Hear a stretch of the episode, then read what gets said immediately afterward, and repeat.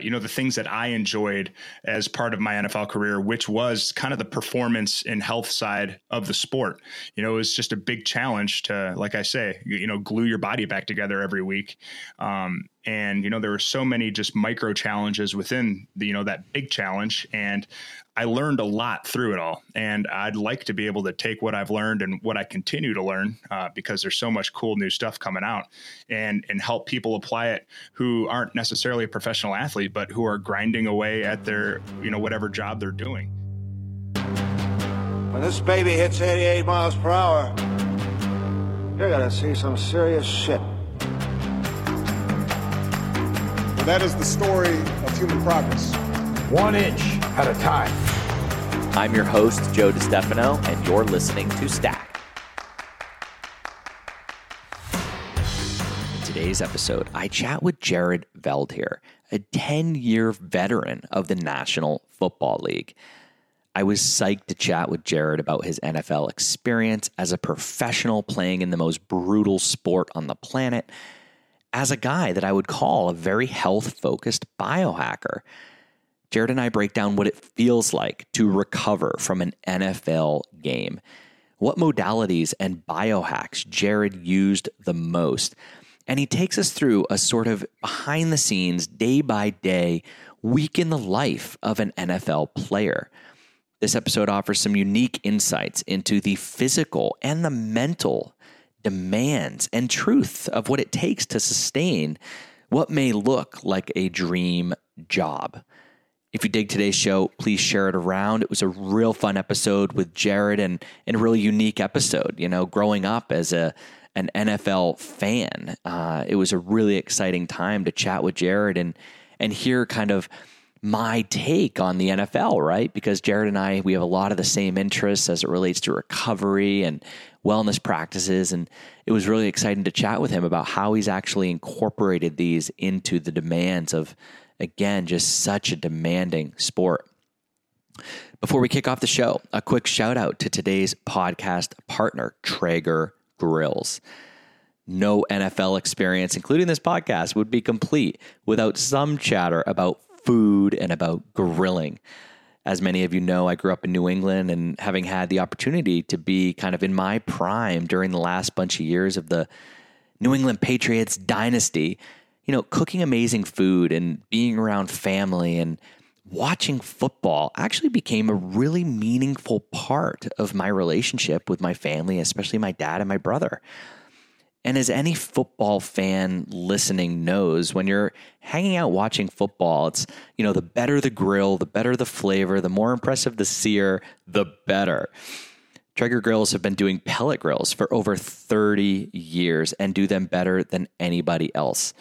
Traeger's Wi-Fi technology connects the real-time temperature of your steak, chicken, brisket, pork, ribs, fish, whatever, to your phone. So you can actually chuck your meat on the grill, go back in, watch the game, and you're going to get updates and text messages on what's happening in the grill. It's a real match made in heaven for any aspiring grill master and any NFL fan preparing for the upcoming season. So head on over to Traeger Grills, Traeger, grills.com/stacked, and check out all the latest offers on Traeger Grills. You're going to be psyched that you did, especially once the NFL season kicks off. All right, without further ado, guys, enjoy today's episode with Jared Veldheer. All right, Jared Veldheer, thank you so much for joining the show, man. What's happening? Joe, not a lot, man. Starting to venture out of the house a little more as some of these, restrictions ease up. Things are looking like they're on the up and up in Michigan. So that's good. It's been nice to kind of, get out and about and not have to wait in line to go to the hardware store, that kind 100%. Of thing. I'm excited to kind of get back to quote normal, whatever that means as well. And I think just about everybody listening probably is too. But yeah, man, I'm really excited to chat with you. I've never had a podcast with a professional football player. So you spent 10 years in the NFL, and now you're breaking into health and wellness. And I think that there's a lot here. I think the NFL is probably, one of the most intense sports that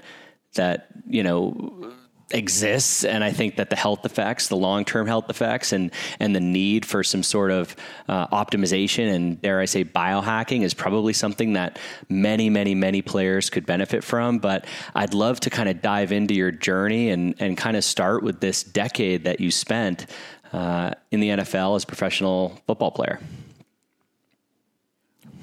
Yeah. So I was kind of a late developer in high school. I come from a basketball family, so playing professional football wasn't even really on my radar. That being said, I earned a football scholarship to play at a Division II school, Hillsdale College, a small school in Michigan, about 1,300 students. I went there and declared as a bio major, went the pre-med route. I wanted to either go into science or be a doctor. And the first year there, I got a lot bigger, faster, stronger, and guys started joking around that, I was as big as these NFL guys. And so I kind of took that idea and ran with it, kind of made that my goal, and was drafted in the third round from Hillsdale by the Oakland Raiders, and spent 4 years there. Then spent 4 years in Arizona with the Cardinals, a year with the Broncos, and then finished up after a little bit of retirement last year. I thought I was done. And, I stayed in shape to the point to where Thanksgiving rolled around and I was like, you know what? I think I can still do this thing. I got a little juice. I'm going to see if anyone needs my help. The Packers picked me up and was able to finish the season out with Green Bay and wrap up my 10th year. Very cool, man. And I just pulled up your Wikipedia page. We were pretty close in birthday here. Your birthday was just a few days ago, June 14th. Yes. Mine's tomorrow. We're 2 years apart. I'm 2 years older than you, but yeah, happy birthday, man. Yeah. Hey, happy pre-birthday to you. So I'd love to chat about sort of the, a little bit of my background that you might not know is, I've had a traumatic brain injury and surgeries and all sorts of things and post-concussion stuff. And it's been something that, has kind of navigated and pushed and pulled my own health journey and my entire life and how I work with people. And being that the NFL is such a high intensity sport and a high risk sport, what would you say is sort of the focus around this as a player on the inside? Like, how much health and wellness are people chatting about kind of in the locker room or in the treatment rooms, or what kind of, is there a push to kind of get some information that, could help these players out long term, or is it sort of all performance and it's up to the players to kind of do their own research? Yeah, it's really kind of an interesting dynamic. Usually on the staff, there'll be somebody who's in charge of sports science, and that person will take care of some of the recovery aspects. And, they're really into health and optimizing performance from a health perspective. But then you get around the rest of the building, you get around coaches and the majority of the players, and there's this, big macho man bravado that every, that's hard to escape. And so, you'll have resources there, and sometimes the resources there, and, when I say resources, I mean like sauna or a float tank or, low lever or laser light therapy, that kind of thing. Those resources will be there. They won't be explained at all. And, you kind of got to figure it out. I kind of found out that if I used them and figured out what they did, and then I could explain them better to my teammates, that was like the number one, kind of helper in getting exposure and information out on them. Because it's just so funny. It's, in the NFL, everybody knows that it's a violent sport. But I think the NFL is really worried about saying this sport could be damaging to your health in the long run. So they stay kind of quiet on why you should be doing these things for your health. They're like, we're just going to kind of, put this stuff in front of you to give you a chance to stay up on your health during the season. you know, sometimes the explanation for it wouldn't always be the best, but, you know, I was able to be around some really cool modalities, and, you know, some teams were a little more enlightened than other teams as far as taking care of the players' bodies. So, you know, I can't speak to the fact that everything was, you know, this, you know, false bravado, you know, be a tough guy thing. Yeah. And yeah, that's kind of, you know, where I see the, you know, the locker room kind of standing on that. Yeah, no. And it makes total sense. Right. And I think that ultimately these teams are businesses. And I think if there's a concern about the long-term health implications, they can at least say that they put these things in place. Now, I've worked with some professional runners and lighter duty athletes than yourself, but I think there's also this sort of,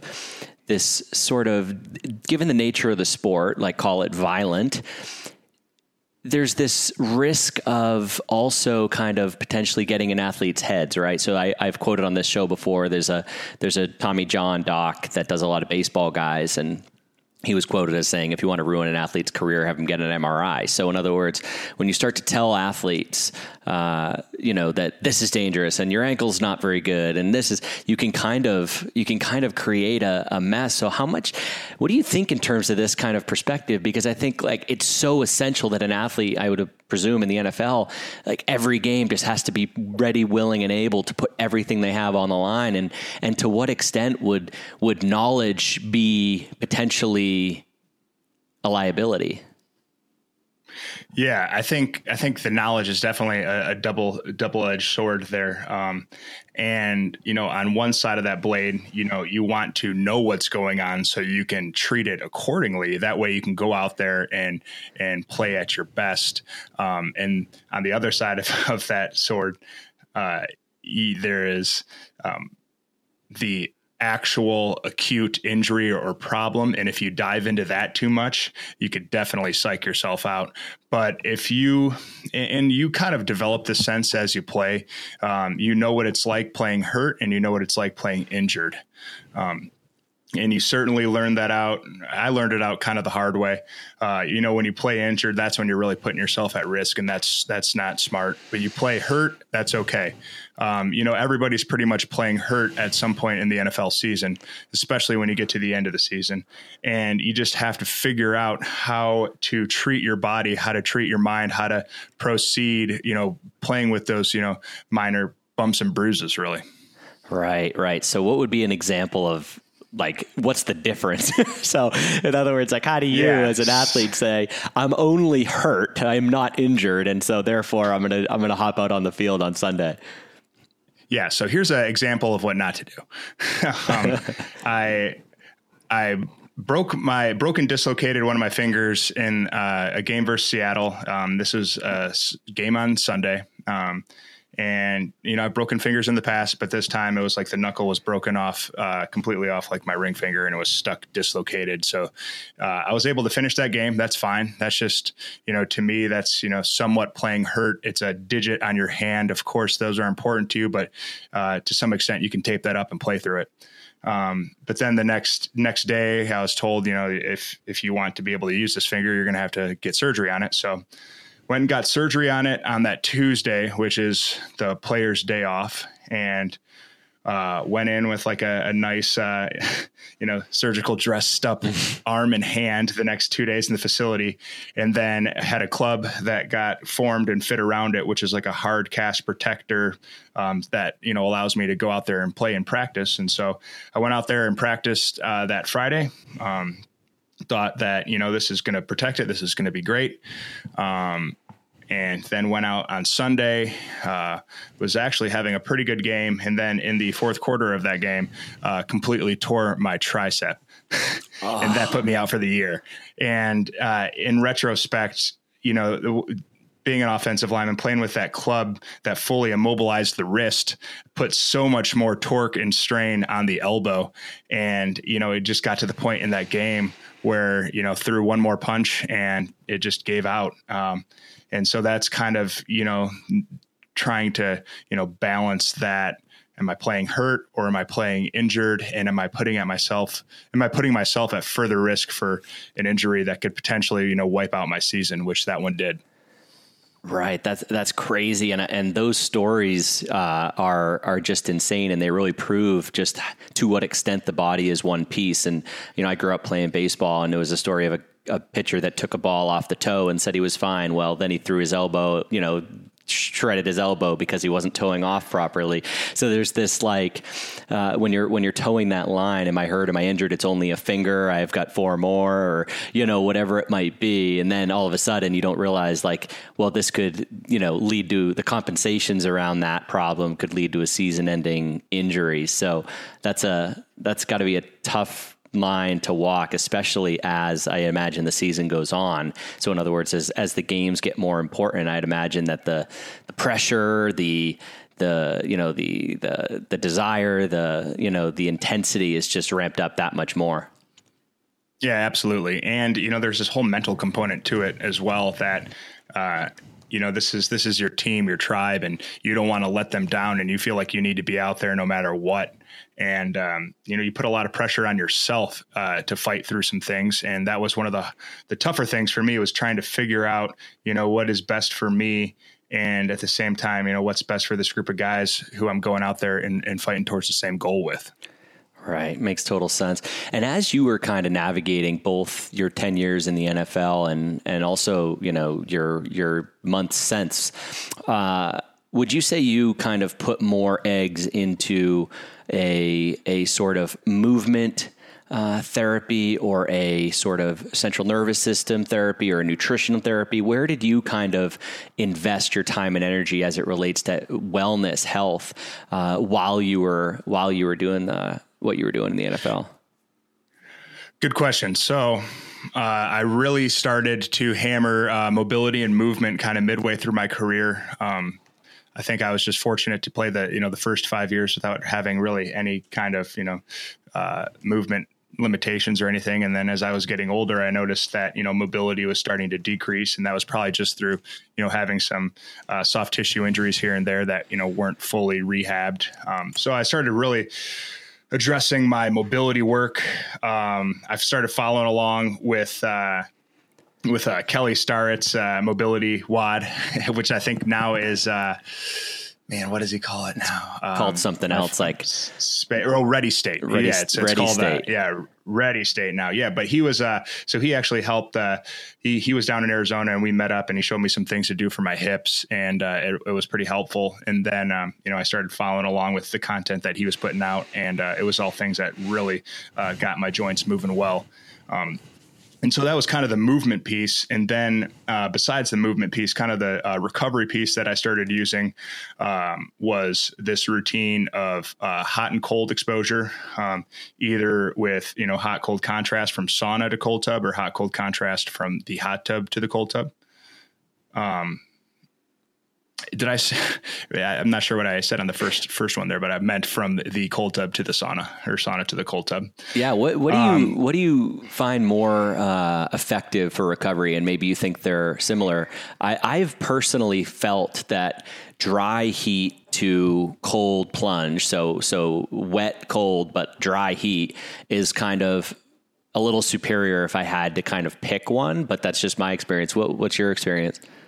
Yeah, it depends kind of what I'm going for. You know, if I want that, like, huge parasympathetic, like, chilled out effect, I think that going from extreme hot to extreme cold is the way to go. And, like, all the way in the ice plunge, you know, like, getting up to the neck. And when I'm jumping in, you know, I'm getting my head and everything wet too. You know, and I do, you know, a few rounds of that, and, you know, would just feel like, man, I am just in a great state of being right now. Yeah, you gotta get that thyroid in and splash your face a few times. A lot of people don't do that, but that just ramps it up like crazy.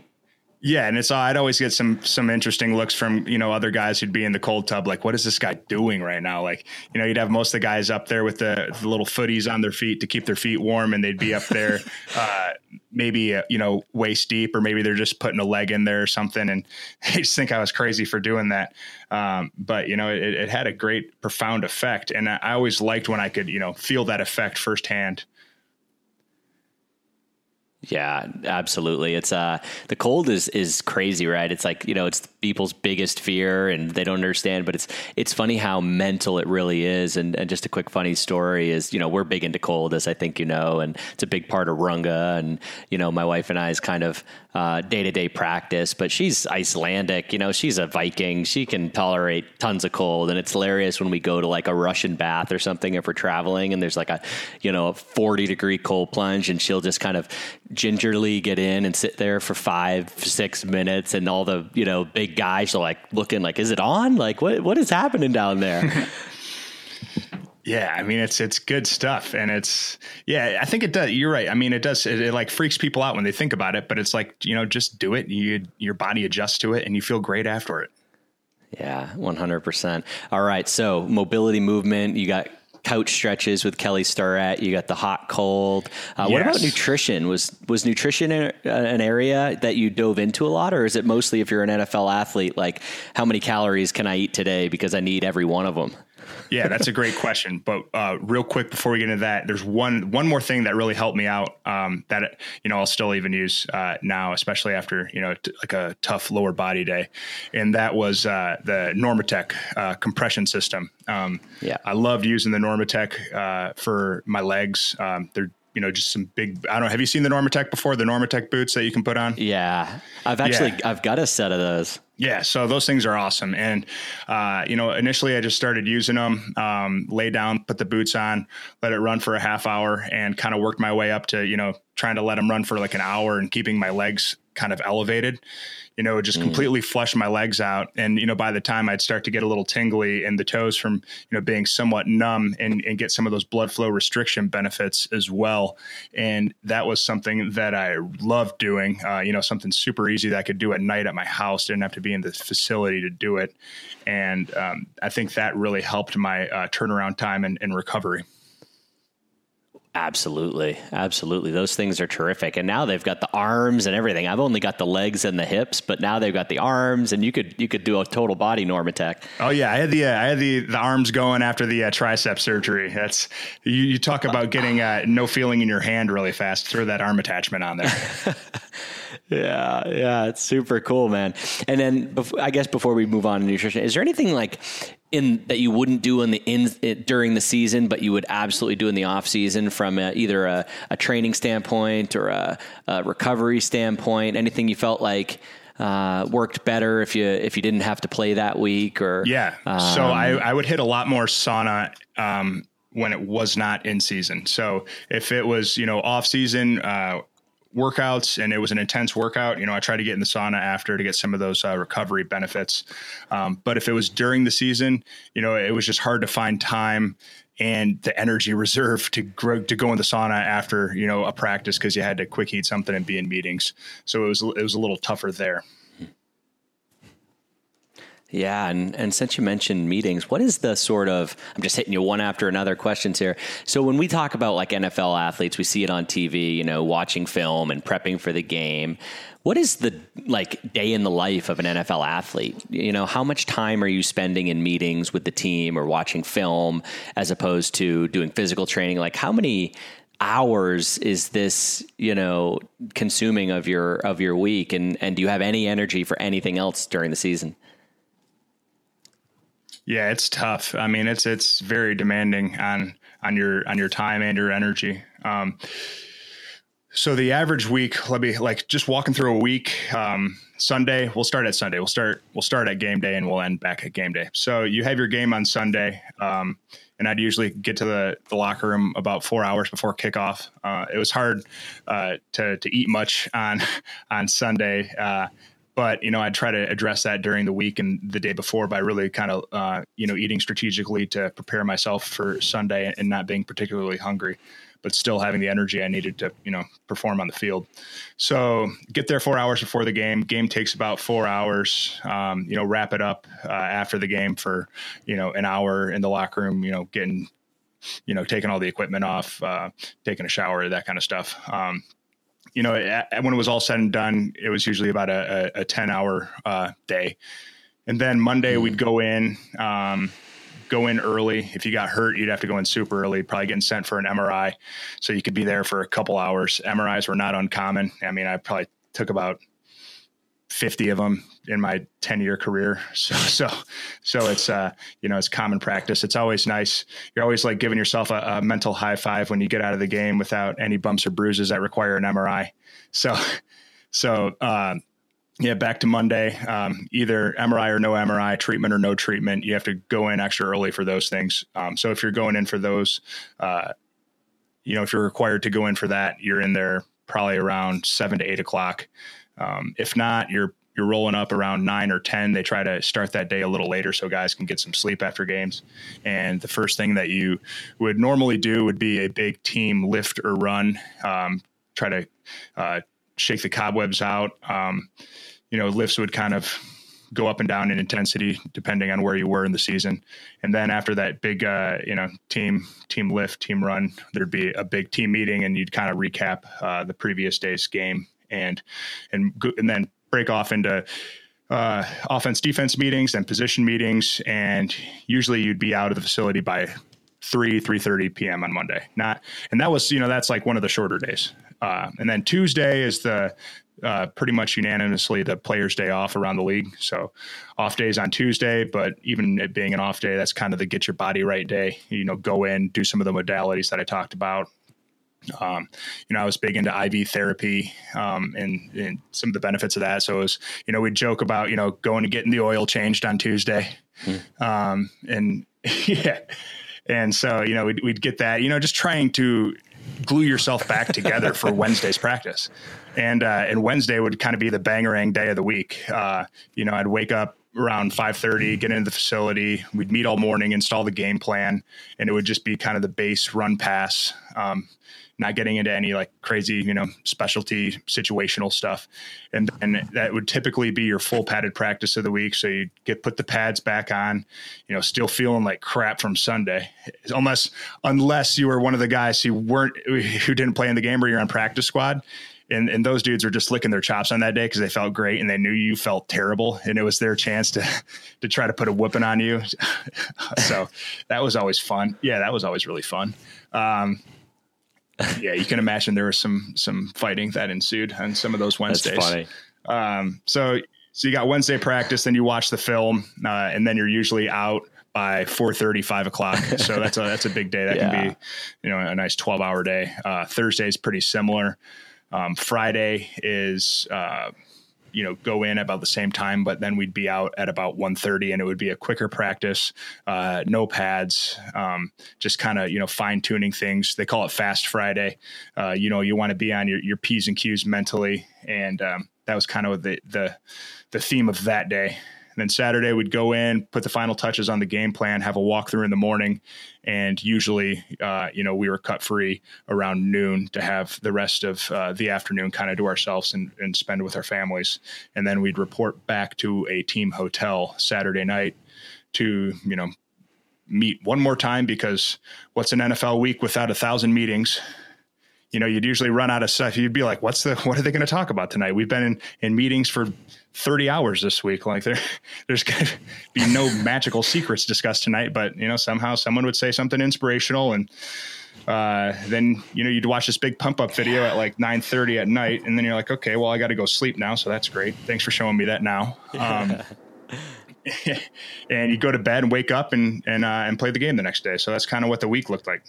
Yeah, no, it's crazy. I don't think people realize, you know, there's obviously the physical demand of Sunday. And I think people don't realize the sort of mental and physical demands apart from that. And I know for me, and I see why now you're kind of bridging into health and wellness stuff for executives and people that are, you know, doing, you know, health and wellness practices on top of a 50-hour work week or something, because even though you had a very physical quote job, there's just so much that you were kind of handling. And when I kind of bridged from athletes that ran 50 miles a week, it was amazing how the physiology of a guy that sits at a desk 50 hours a week actually looks quite similar, because a stressed body is a stressed body. And, yeah, I mean, it's just, it's wild and crazy to kind of think about all this stuff during the week that a lot of people don't realize. And, so when you come out, I've heard about just, you know, this sort of like Tuesday, you said, glue yourself back together. And I just, how could you describe how you feel after an NFL game? Because I remember when I was a kid watching like Jerome Bettis and, you know, these guys. And I think occasionally they'd be like, you know, it's like getting hit by a truck 5 times or 10 times in one day or something like that. How would you describe like the next morning or Tuesday morning after a tough game on Sunday? All right. Yeah. So after like a tough game, you know, you wake up and, you know, sometimes like you feel surprisingly good that next morning.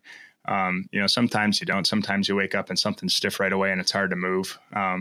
But, you know, a lot of times I'd wake up and I'd be like pleasantly surprised. I'd be like, man, you know what? I don't feel too bad today. And then wake up on Tuesday and I'd be like, man, I feel pretty awful today. And then you get to Wednesday and it's like, I feel completely terrible today and we have to practice. Like that's kind of, you know, that 72 hour onset of fatigue. Doms, and, yeah, man. Oh man. And you know, it was all variable. Some weeks would be worse than others, but yeah, I mean, it would just be like, you know, any given morning you could wake up and you'd be like, huh, man, my knee's not really moving that great today. That's interesting. I wonder what I did.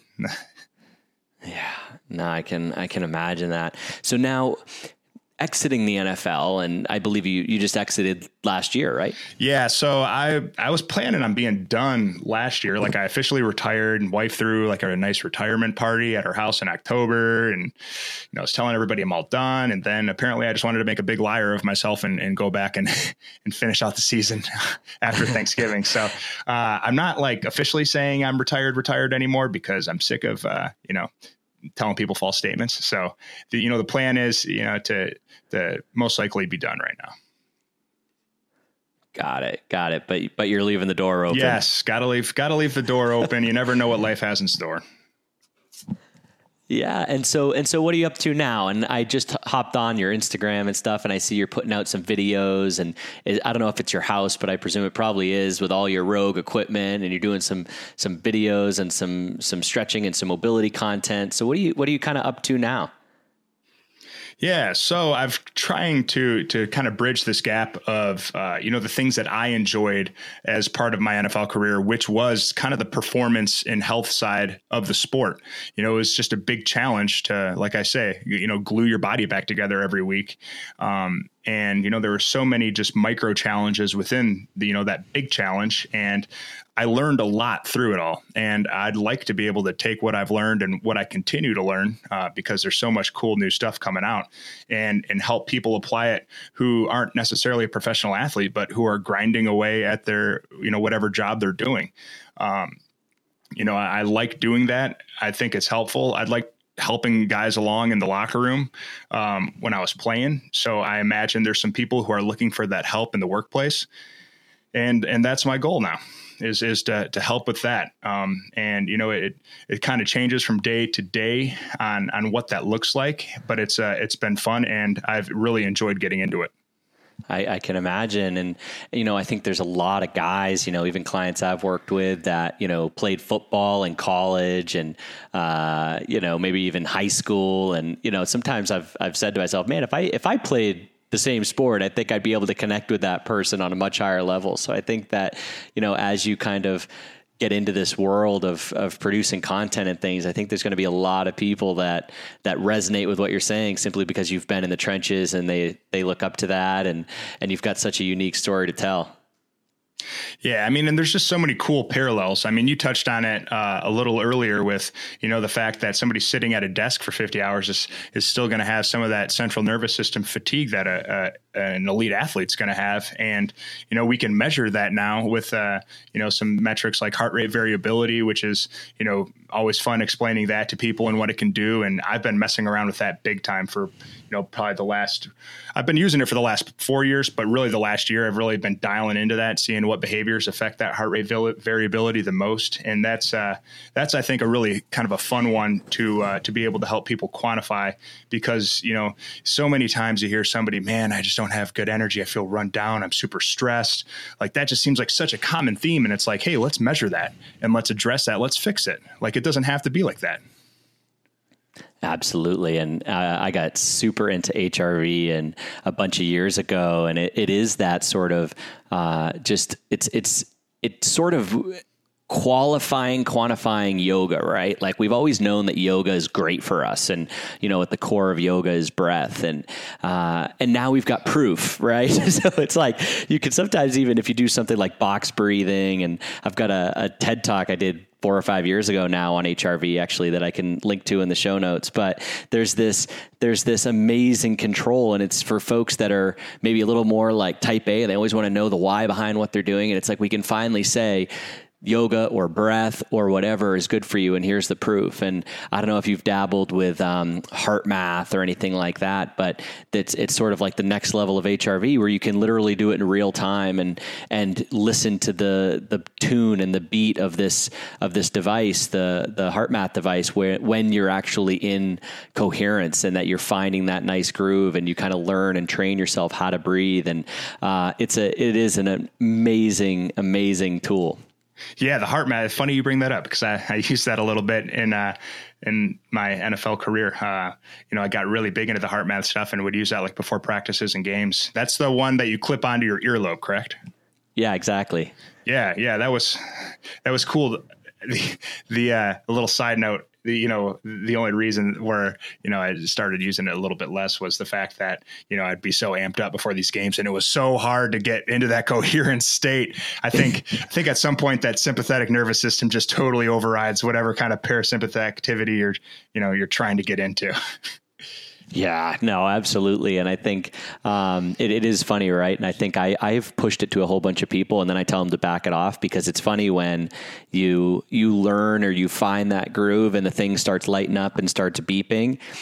And then, if you lose it, it's like, wait, no, where was it? And you can actually create this whole, so it's almost like hook yourself to this to prove a point, and then kind of like put it away for a while and just like do some box breathing. Yes. Yeah, that's a good strategy right there. So how are you typically measuring your HRV, Jared? So I use a Whoop strap. I've been big on the Whoop. And it's, the thing I like about it is, it's consistent with where it measures the HRV.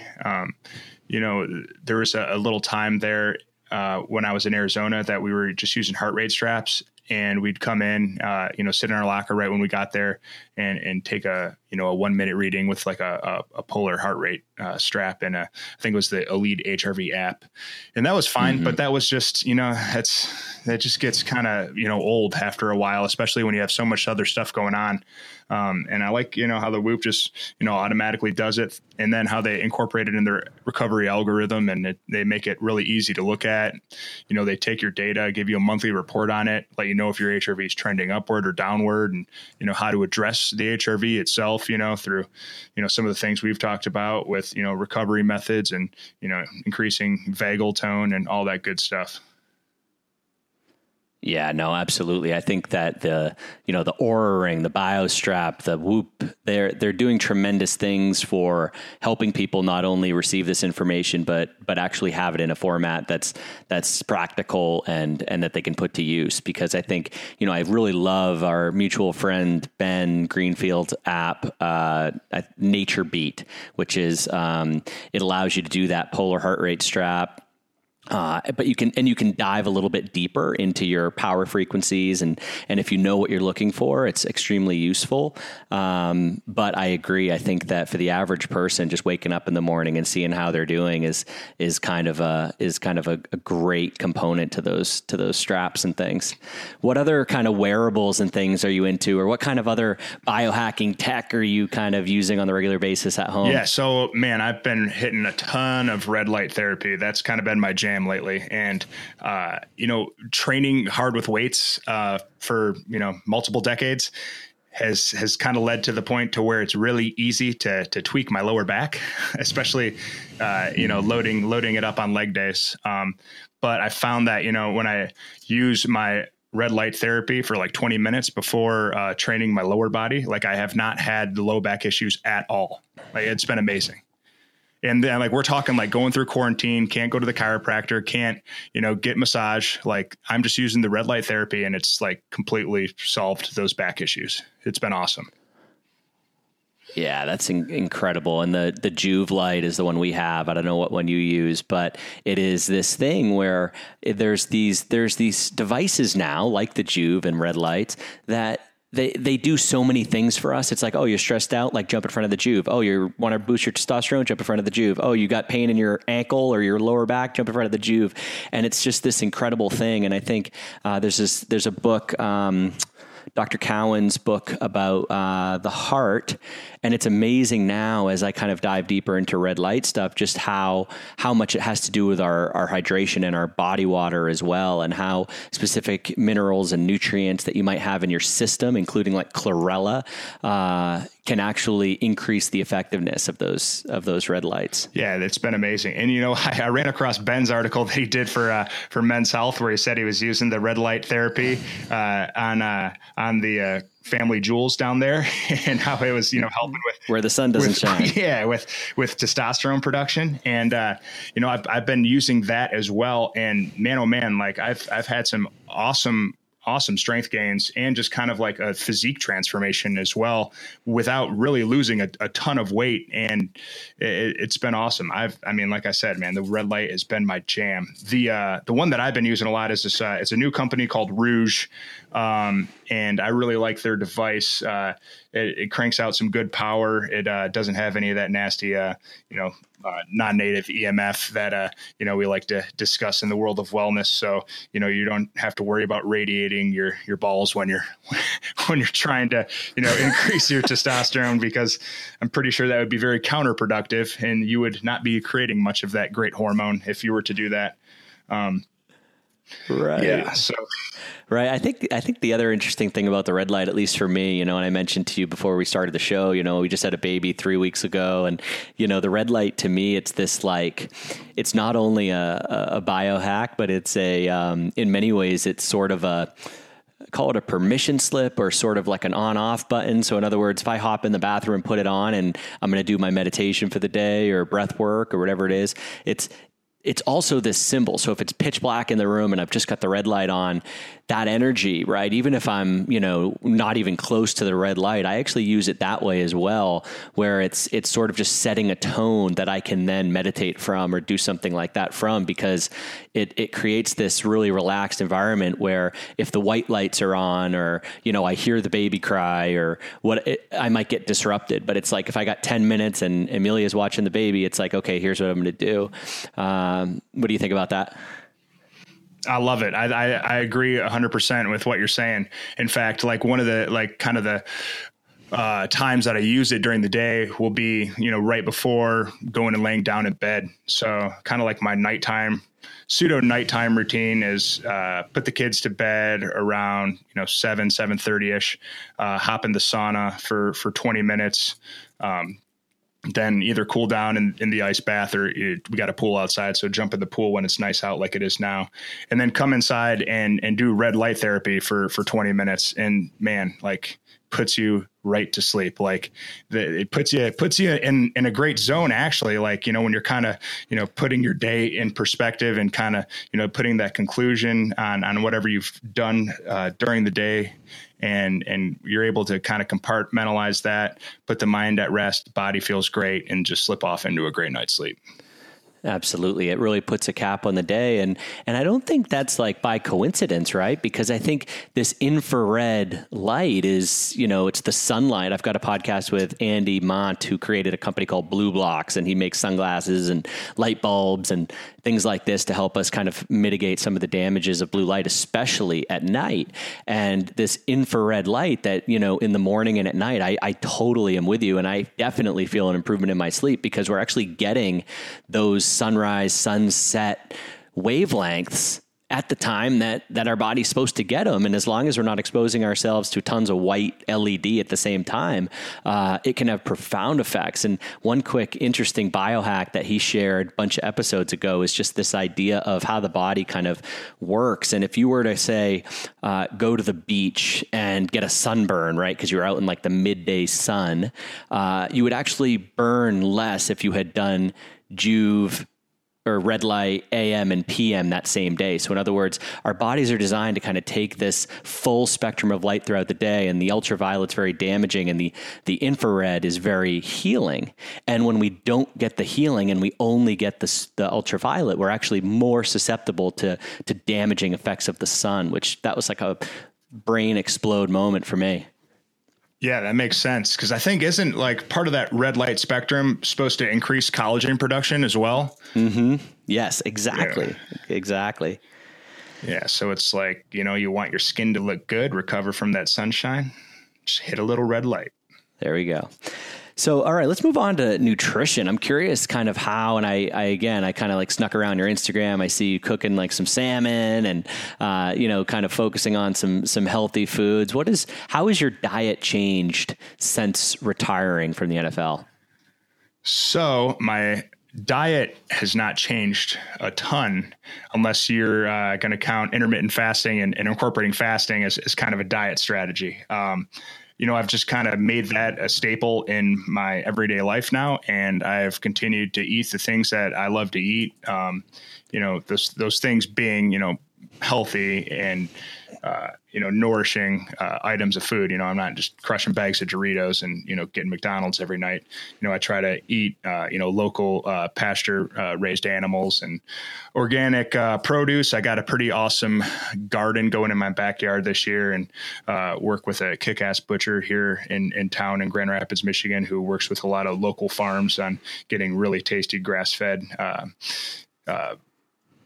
beef, pasture-raised chickens, all that good stuff. He's the man. And so, I'm able to, eat all the good stuff that I was really trying to incorporate in football, just about half the quantity of it because, I can't crush like 5,000 calories worth of food if I'm, want to be a reasonable weight and feel good.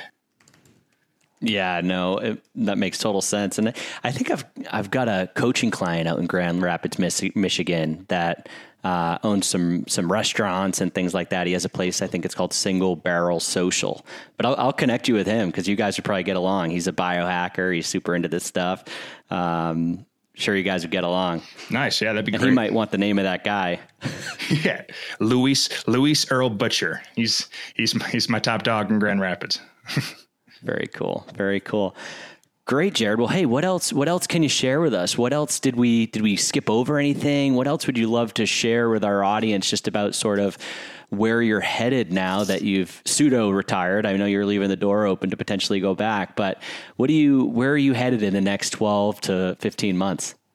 Yeah. So great question. I think that depends a little bit, on what the state of life looks like in that time period. Hopefully, society is, finding a new normal in something that doesn't involve a pandemic. That would be great. I enjoy traveling with my family and kind of, broadening my perspective on things that way. We went to Portugal for a couple weeks right before I came back and played for the Packers last year. And that was fun. It was all kind of part of the plan, I guess, was to go over there, eat a ton of good food and drink some good wine and see if my weight would go up a little bit, which coincidentally it did not because I was pushing a stroller up extremely steep cobblestone streets the whole time and actually had like an amazing energy output like total for the trip. But, still wanted to go forward with that plan of seeing if someone needed my help. So we like to travel. We like to get out. We have two young kids, a 5-year-old and a 3-year-old. And, they enjoy it too. And I think it's, great for them to be able to see, some other, nooks and crannies of the world. And yeah, Luxembourg, where, you're recording from right now would always be a cool part of the world to visit. It's always been a unique place on the map being such a small country. Right. Yeah, no, it really is. And I, for a bunch of years ago, one of the first times I came to Luxembourg, I was in, my brain, not Liechtenstein, but another one of these little principalities. And my family was like, I think you're the only person to ever go from, you know, Liechtenstein to Luxembourg in the same trip. So, not a lot of people have been here, but it's a beautiful place. And I kind of say it's a very, there's so many different cultures and people here. It's very transient. You know, you're 15 minutes from Germany and an hour from Belgium and 2 hours from Paris. And, you know, so there's this melting pot and Amazon's based here. And so there's so many expats and Americans. And so it's this place where you're clearly in Europe, but it's actually very easy to be, you know, an English speaking American here. It's a really kind of comfortable place to be. It didn't take a long time to get adjusted to, in other words. Little bit. And there's only 3G here. So I'm stoked on that too, unless they install some towers sometime in the next week. But well, I've turned my phone on. I'm like 3G, this is terrific. Yeah. It's always nice. Well, cool, Jared. Yeah. So where can people find you? And you've got a podcast starting, is that right? Yeah, I do. You know, they can search my name, find the show. Right now it's unofficially dubbed the Strategies, Wealth, Health, and Self Show, trying to gear it towards, you know, hard chargers in the workplace who are looking for some health hacks, some philosophies, and, you know, just a leader to look towards as far as helping them get to where they want to go with their career goals, but at the same time, taking care of their health so they can enjoy those goals when they finally get there. Yeah, it makes awesome sense, man. Well, hey, I wish you the absolute best. And if people want to find you on Instagram, it's Jared V68, right? Yep. Jared V68. Twitter is Veldheer68. And just trying to get a YouTube channel going as well. I think that's just my name, Jared Veldheer.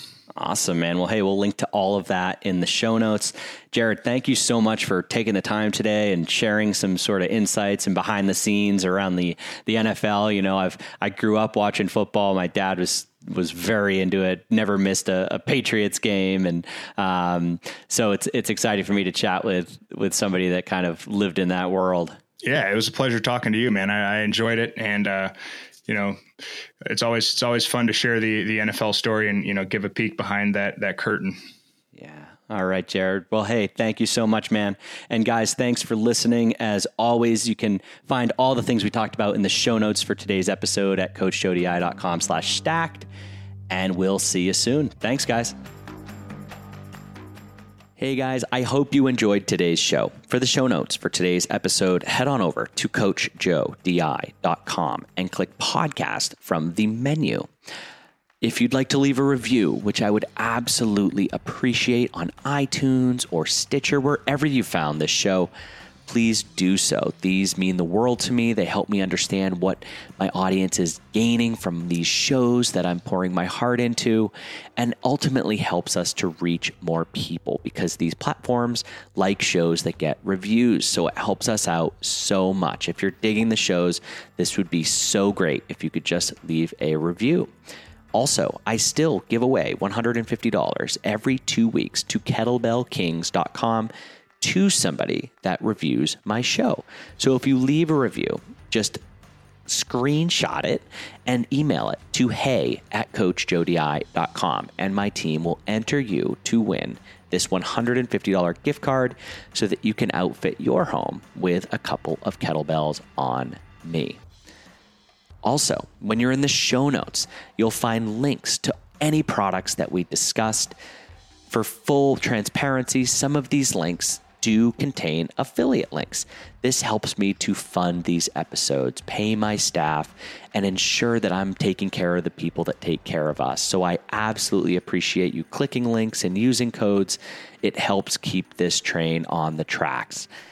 All right, guys, until next week, thank you as always for listening. I really appreciate you guys subscribing and listening to this show every week. I really put a lot into them, so thank you so much. And you'll hear from me again next week. Take care.